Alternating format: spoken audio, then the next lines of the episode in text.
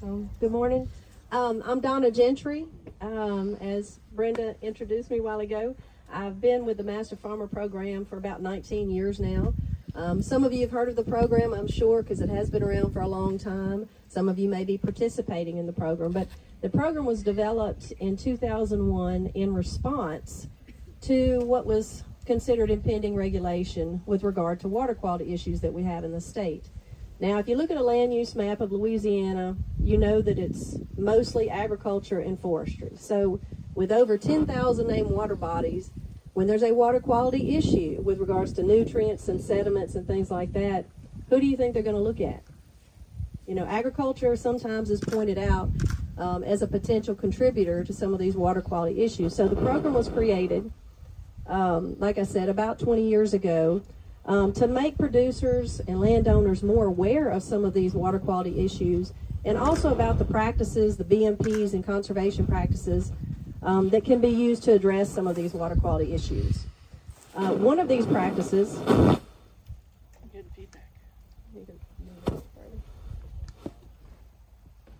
One of these practices um, is cover crops. Now, cover crops have a lot of benefits.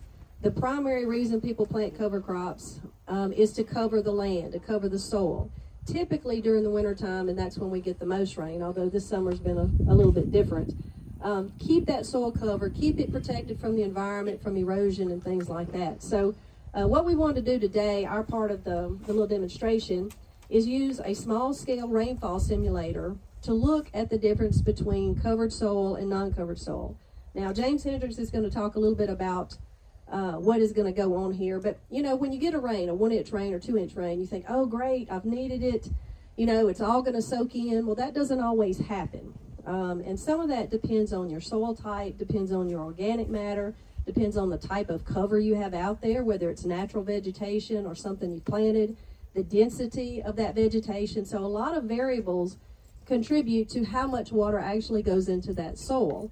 Um, and soil type is a big part of that as well. So I'm going to ask James to come over and talk a little bit about um, the simulation and kind of give you a visual of what can happen when you get some of this rainfall. And does it always go in? Does it always percolate through the soil profile? Sometimes, sometimes not. So James Hendricks also works in the Master Farmer Program. He's a conservation agronomy agent. He works up in the northeast part of the state, but he does a lot of cover crop projects, and I'm going to let him come talk about this uh, simulation. I want to welcome y'all here today. This is the first time I've been on Mr. Key's farm, but I'm glad I had this opportunity. I'm up from the northeast part of the state uh, in St. Joseph. I work with the Northeast Research Station and the Master Farmer Program and Conservation Agronomist for the Northeast region. Uh, cover crops are a big deal up there in the north right now, and uh, you know, and we see it all over the state of Louisiana. And uh, in fact, in Tensas Parish, what we said, my wife luckily works for a farm service agency, so she's able to get us some of the data that we get back from uh, USDA. And uh, actually, the amount of cover crops, even in that parish, since the work that we've been doing up in that area, has like more than doubled and tripled in acreage. So it's showing that it's doing its job, it's working. Uh, the research station that we're on, we have over a third of the land in that research station tied up in some type of cover crop research and working with Dr. Fultz, Dr. Tabania, and we have, of course, the project up in Newellton. Uh, we have a lot, a lot of things going on and a lot of great data that's coming out that I think is going to benefit agriculture in the future. Y'all seen the rainfall simulators. NRCS has some, uh, actually Master Farmer Program. We have one too, one of the larger versions. This is what we use when we do, you know, quick and dirty type educational uh, works with, uh, with um, FFA groups, with 4-H groups, or in schools. I spend a lot of time teaching classes in some of the high schools. And uh, so this is the type thing that we'll use. And what we did is I, I, yesterday, Donna and I came out and set up some of the stuff, but I didn't want to get caught out here on Mr. Key's farm and get arrested or anything, but you know, digging up his soil or anything. So what I did was I brought some soil that I picked up yesterday morning. Uh, this is Commerce Silt Loam soil, and uh, this is from one of the projects that we have. We have one that we just we just did, so we have a conventional tillage system going on. The other is where we actually did a harvest uh, in corn, and I went in because right now we have a whole lot of millet that's growing in this corn, which is great because we use corn regrowth and, and this millet and these grasses as a cover crop until we can get our cover crops established. And so anyway, I went ahead and I said, well, I'll just take a core out of this. Now understand this stuff has traveled over 200 miles to get here. And so uh, we have to have it at the right soil moisture because we want it to be wet when we do this. But what we're going to do is we're going to pour the water in here so you can kind of get an idea of what goes on.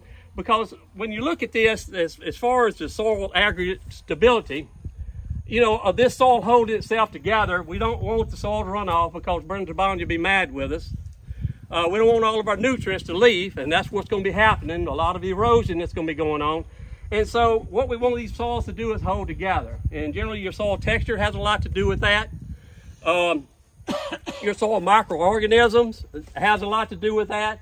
And uh, what other thing I was thinking of? Um, anyway, We'll get to it later on. Your organic matter, organic matter, that's what we do these cover crops for, to get all these microorganisms in the soil so we can get some stability with the soil. So what we're gonna do is go ahead and pour this in there. Y'all kind of watch what goes on. Like I say, hopefully this will work out the way it's supposed to, but long drive. So all we're gonna do is simulate what a rainfall event. Of course, this one here has a lot of vegetation in it. This other one is, like I say, freshly disked.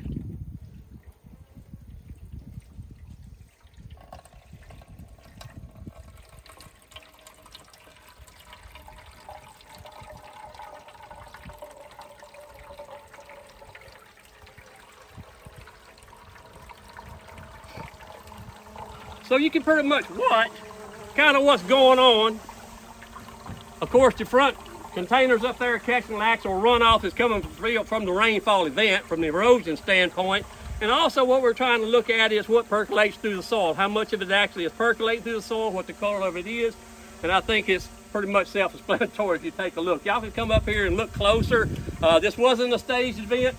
like I say, I collected these soil samples yesterday. We put them to the right moisture brought them down here and they traveled to the field and there's your results. Anybody have any questions? What do y'all think? How many tons an acre did you just lose? A lot. How many pounds of soil per acre? A lot. Right now, Donna was asking me earlier and everything when we were when we were doing this, we do the calculations, but I couldn't tell you right now on this until we actually dried it down and weighed it out. But quite a bit, quite a bit. But you know, as James was saying, when you see the soil, uh, when you see the water coming off of the soil that doesn't have a cover, and that could be because of weed control. You know, you're spraying something out there non-selective, it's killing everything. It could be uh, conventional tillage. I mean, there's a lot of reasons that the soil is bare. Sometimes you can't help it, you know, just because of the way you farm. But at the same time, when you do have rainfall, you see what's coming off. With that sediment, you're carrying the nutrients, you're carrying um, pesticides, you know, you're carrying the sediment, which may have your organic matter. So there's a lot of things coming off of this besides just water, okay? And you're not necessarily getting the water that you need uh, infiltrated through the soil profile. So it's just something to think about. You know, obviously we we promote it, NRCS promotes having some type of cover out there if you can. Um, you know, but you have to have a balance with your production system and what works for you with your farming and everything. But hopefully you can get an idea of, of what's going on on the soil surface and under uh, underneath the soil surface. And this is what's important, right here. I mean, this is runoff. It's going to be carrying your nutrients. It's going to be carrying your soil with it. Okay, this is what came from where we had the cover. And so, where did all that water go? Went in the ground where we want it to go. This right here is a nightmare for rivers and streams and the Gulf of Mexico. This is where the problem lies right here.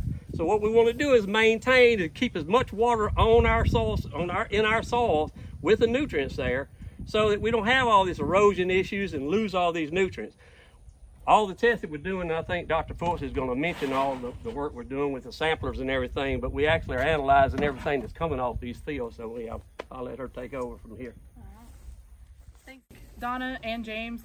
Um, I'm not actually part of the Master Farmer program, but I've had the great opportunity to work with them and sort of horn my way into a lot of their projects because uh, they're doing some pretty amazing work um, with, um, with uh, education and, and sharing everything.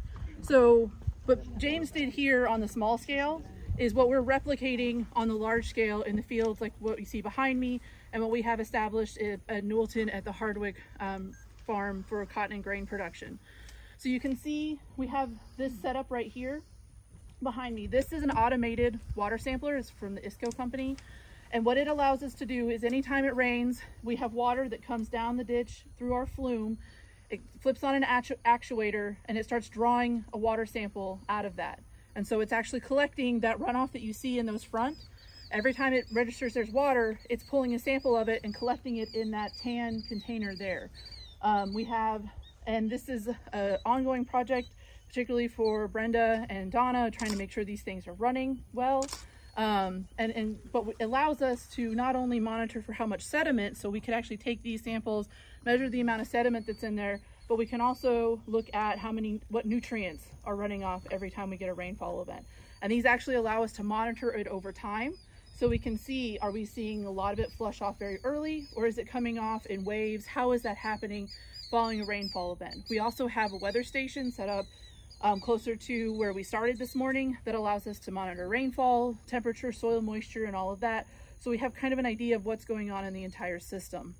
And what we've seen is that in the fields where we have these conservation or best management practices implemented, we're seeing less sediment runoff, um, decreased loss of nutrients, and that kind of thing. So if you all want to take some a, a second and come look, you can see the flume. Um, this was clean before the most recent rainfall events, so we do clean out the flumes, but you can see just even with the best management practices and the cane in the field, we are still seeing some sediment loss. So you can kind of see what that looks like. Okay. Does anyone have questions on any of that? Okay. This land here Yeah. is uh, freshly planted, and there's no one. Right behind it. Yeah, right over here. And there's no cover crop or anything on it. How Right. long will that take for the new crop to take over? What's your plan? Yes. Well, the plan is here, we're gonna, we're gonna spray it, keep it, to keep it clean, and then we wait, I don't know, how, a couple of weeks, four or five weeks, then we'll plant some, uh, cover crop crops, yeah. on it. And when we are driving around, you can look at the drainage to Mhm. see how much, being has nothing on it, to see how much sediment actually came out of that field Yeah. when that's being on it. That's a, it'd be a good show. Okay. Yeah, we're actually going that- there, that, that's the next stop for the You soils better and see our that cover the drain crop. is In no all cover? filtered in. Because this is BMP field, right? Yeah, this is Yeah. a BMP field. So this is the field where we have one of the fields where um, we they've implemented the, the BMPs or best management practices, cover crops, sweeper, all of that. We are going to go by. You can actually kind of see it maybe back over um, at the far corner of that field, and that actually that's in a no cover crop or uh, farmer standard field. So we can actually see the differences between farmer standard, what people are doing, and what happens when you implement these cover crops or in tillage or sorry, not tillage, um, best management practices. Yeah. So you're catching out of the point what's coming out of that field, not out of this ditch. Right, and exactly. So this is the way these fields are set up. It's fantastic. It allows us to monitor everything that runs through this field down to this ditch and into that would be running off the field this way. So we're pretty much catching anything that comes through that um, ditch coming off that field. So, so tell me your, your plan for the cover crop. How are you gonna, put- I mean, it's confl- I'm conflicted, you know, It- because it- Don, we, we're still working on ways of how to plant the cover crop, because we try to plant it where the cane will come up on top, and we try to plant just the furrows, just the middles, where we don't let the, the cover crop, uh, compete with the cane. And then, what we did, we took a, a, a spreader, and we blocked off the middle where we passed, where it falls just in the middle of the, of the row, where, uh, and then we established the cover crop there. And we just let it grow until late spring when you're ready to work it. Uh, either we burn it down or uh, you just work it in. okay, but, but you have, uh, if you put Sencor out or uh, Tricor or something, I mean, that's devastating on the legumes, I think, and Well, I think, soybeans and, then well, uh, how do you, Al, how do you uh, get through all that? excuse the, he was asking about the cover crop. We normally spray it with Sencor or whatever, Yeah. and we only wait a couple of weeks. Yeah, we, we're gonna talk, uh, Okay. we want six weeks. jumping. Uh, Yeah. yeah. Yeah, gonna talk more about it. Yeah, so that's something that uh, actually Al and, and I've been working on is the effect of residuals on the cover crops and what does and or what kind of impact those have. So they'll be talking about that here in just a little bit. Yeah, I had same, same question. Um, so for y'all hear that there we are going to be talking about the cover crops and the impacts of residuals and that kind of thing when we move around. So if there's any more questions on that stuff. Does anyone have any other questions about the water quality and, and that kind of work? Okay. The other thing I wanted to show you is you probably all have heard about soil health. And there are multiple ways that we can measure and monitor soil health. Um, and we have a lot of labs that are coming out that have the ability to do the test for it and everything. And what we wanted to show you today was one of the um, of tests that is being done. Now, this is a sort of short-term 24-hour incubation test that can be done. Um, a lot of the labs have moved. I can hold this if you want. I it. Ah, Thank you, though. I'll get distracted. um, and basically, what it does is you have these empty containers, and there's different ways you can do this. So this one allows us to do what is known as CO2 burst. Essentially, you put dry soil in it, you allow it to wet, you put a paddle that absorbs CO2 into it, and it'll change color the more and more CO2 that it absorbs. And then we have a reader that can tell us approximately how much CO2 that is equal to. Um, and that's to get an idea of how much or the potential CO2 that could come out of your field um, at a given time. They also have ones that are set up sort of like this, where you could take field moist soil that you just collect right out of this field, you fill it to the line, you put the same paddle in, and basically you're measuring how much respiration is your soil doing at any given time. Okay, and what it looks like, I set these up yesterday, and these are actually fairly old samples, and I'll pass them around. Pop that open. They start out a nice vibrant blue, sort of like what you see here. And you can see that it's got a little bit of color change. And I'll pass these around so you can see them like this.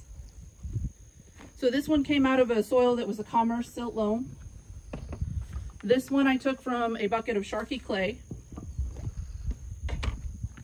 And you can see they're, they're kind of washed out with the sunlight. But as you get closer, and I'll pass them around again, you can see this one's a lot more of a yellowish color, which indicates it's absorbed more CO2 that's been produced than the other one. And so we have these readers that this particular company provides.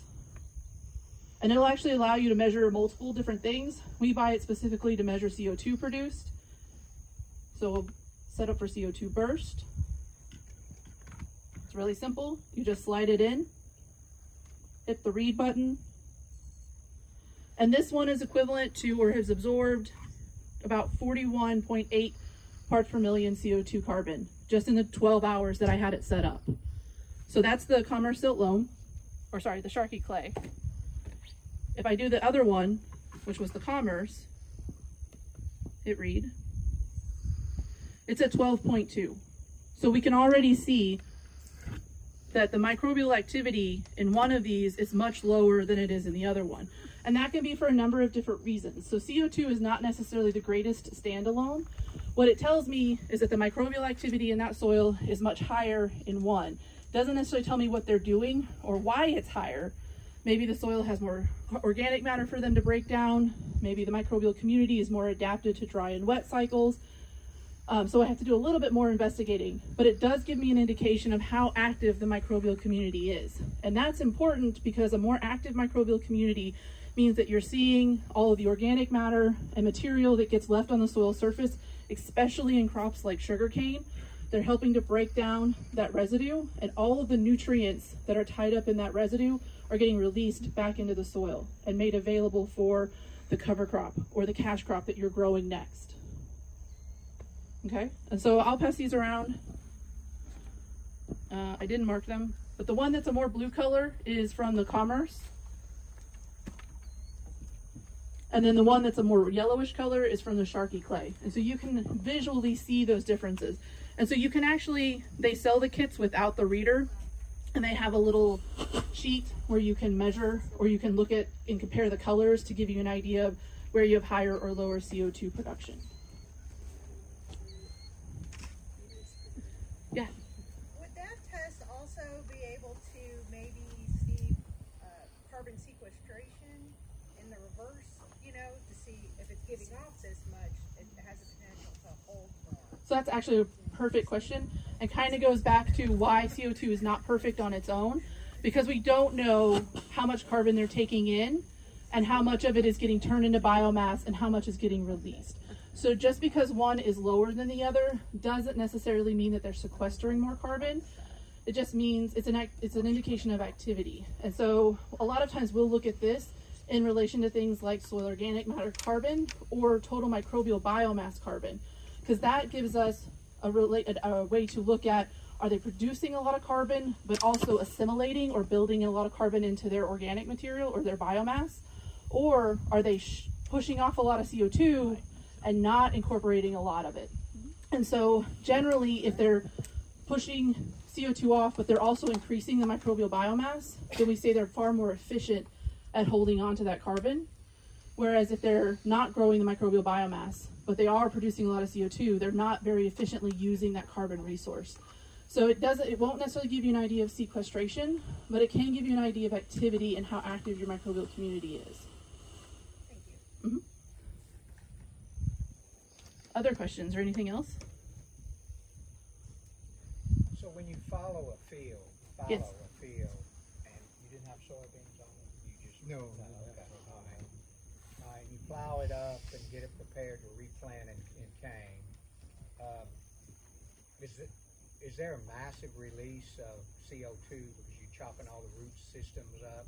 Yeah, so And the, the, the uh, and the second part of the question it would be the uh, the CO two in that soil that's been fallow Mhm. versus this nice beautiful cane right here. right.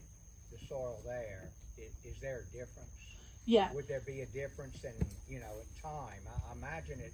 It's not like turning the switch on and off. It Yeah. takes time for Exactly. the to die or the this to bring in more uh, uh, CO two. Exactly.